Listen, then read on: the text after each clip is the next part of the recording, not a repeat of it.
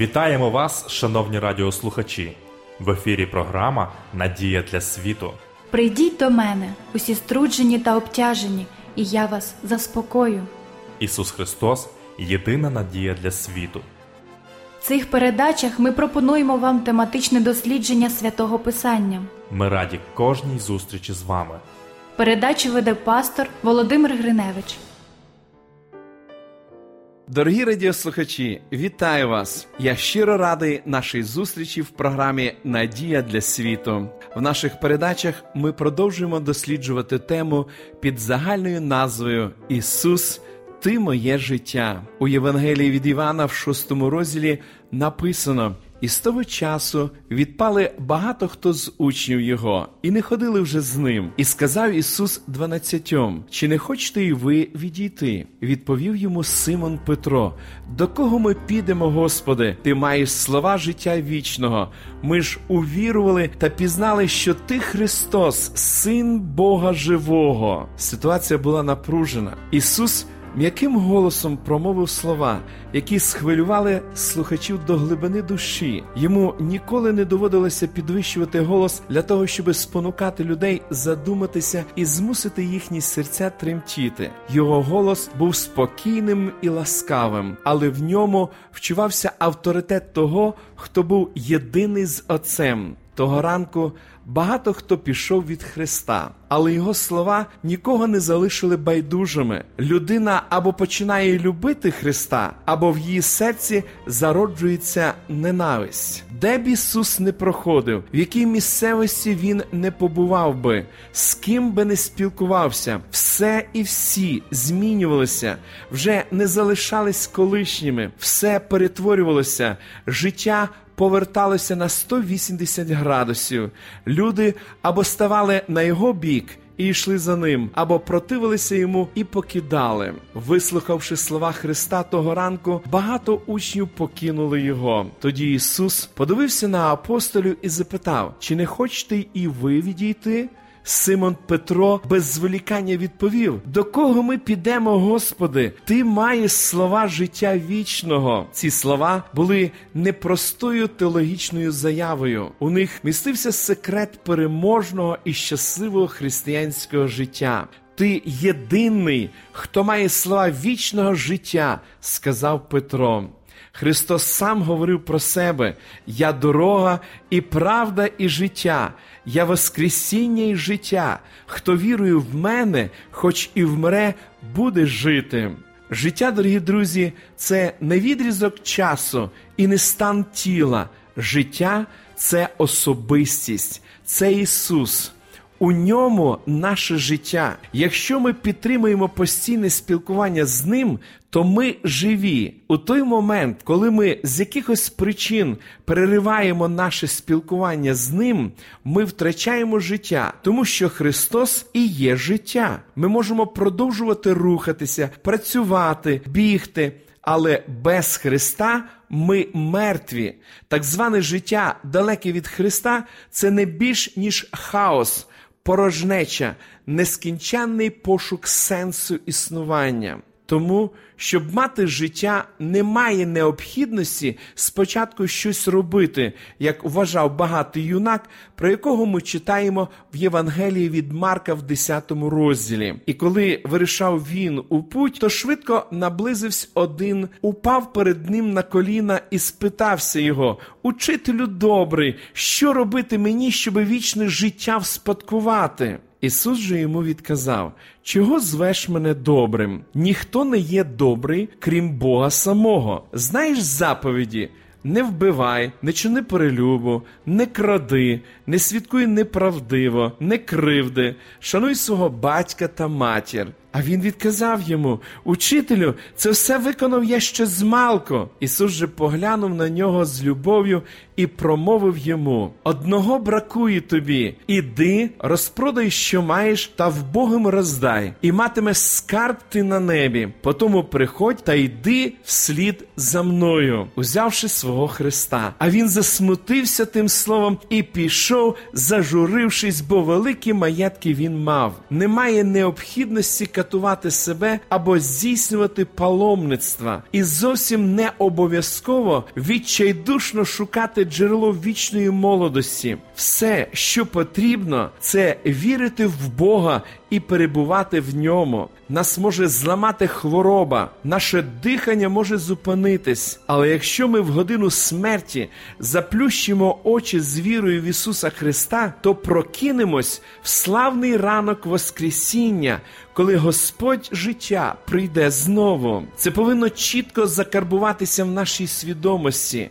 Вічне життя не завойовується зусиллями людини, це подарунок любові. Апостол Іван в першому посланні, першому розділі писав: хто має сина, той має життя, хто не має сина Божого, той не має життя. У ньому ми живемо без нього ми мертві. Життя залежить від нашої єдності та спілкування з джерелом життя Ісусом Христом. Тому ми можемо сказати з усією переконливістю: Ісус, Ти моє життя. В 19 розділі Євангелії від Луки описано зустріч Ісуса з Закхеєм, багатим чоловіком, начальником митників, внаслідок того, що він був малий на зріст і не міг бачити Ісуса через натовп народу, який супроводжував Христа в Єрихоні. Закхей виліз на фігове дерево, повз яке мав проходити Ісус. Помітивши Закхея на дереві, Христос сказав: Закхею,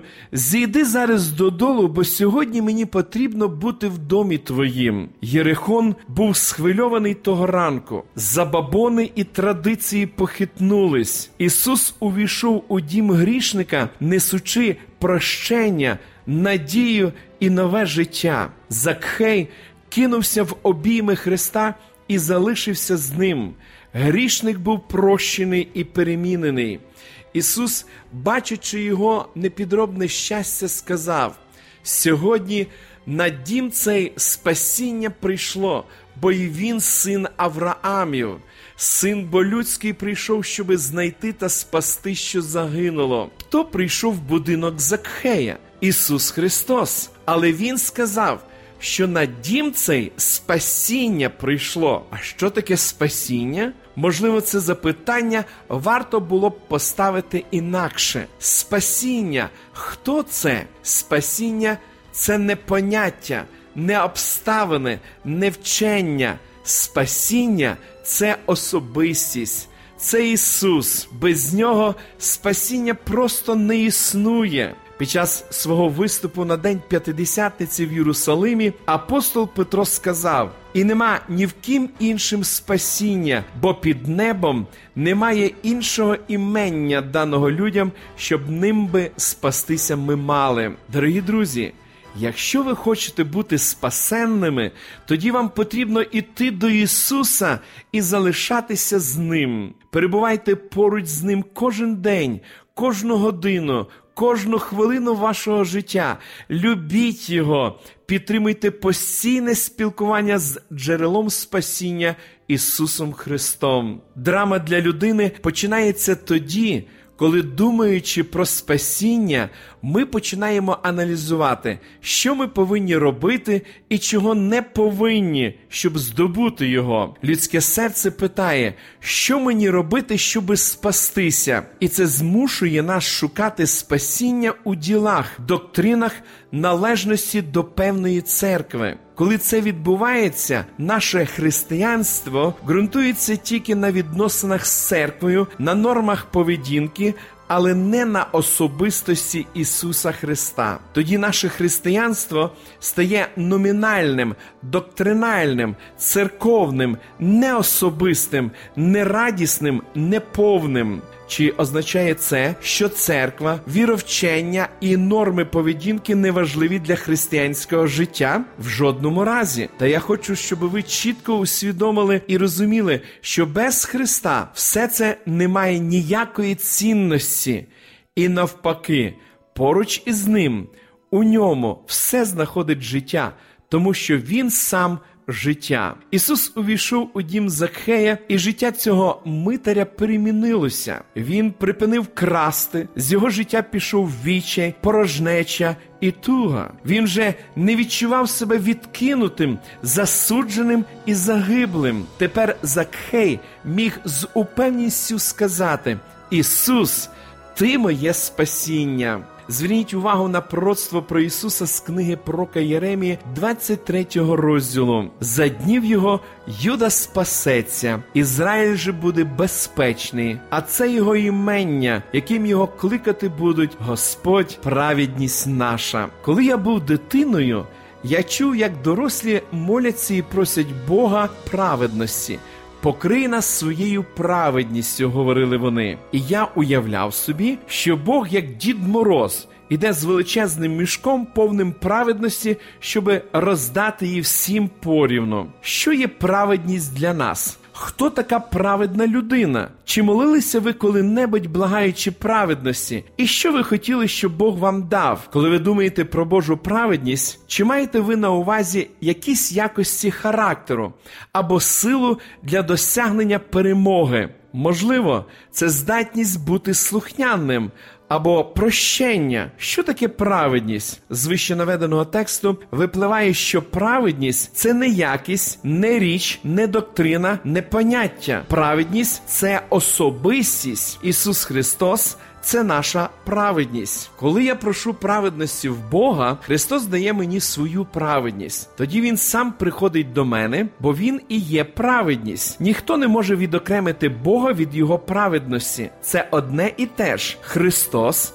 Це праведність. Якщо розуміння цього для мене ще не є очевидним, то щоразу, шукаючи праведності, я плутатиму її з гарною поведінкою, зі зусиллями для досягнення бездоганного життя або чимось іще. Але якщо я знаю, що Ісус це праведність і хочу бути праведною людиною, то все, що мені потрібно, це прийти до нього і залишитися з ним. Тільки у Христі ми знаходимо праведність Божу. Часто ми думаємо, що праведна людина це та людина, яка не обманює, не краде, не вбиває і виконує весь закон Божий. Це справді так, але тільки в тому випадку.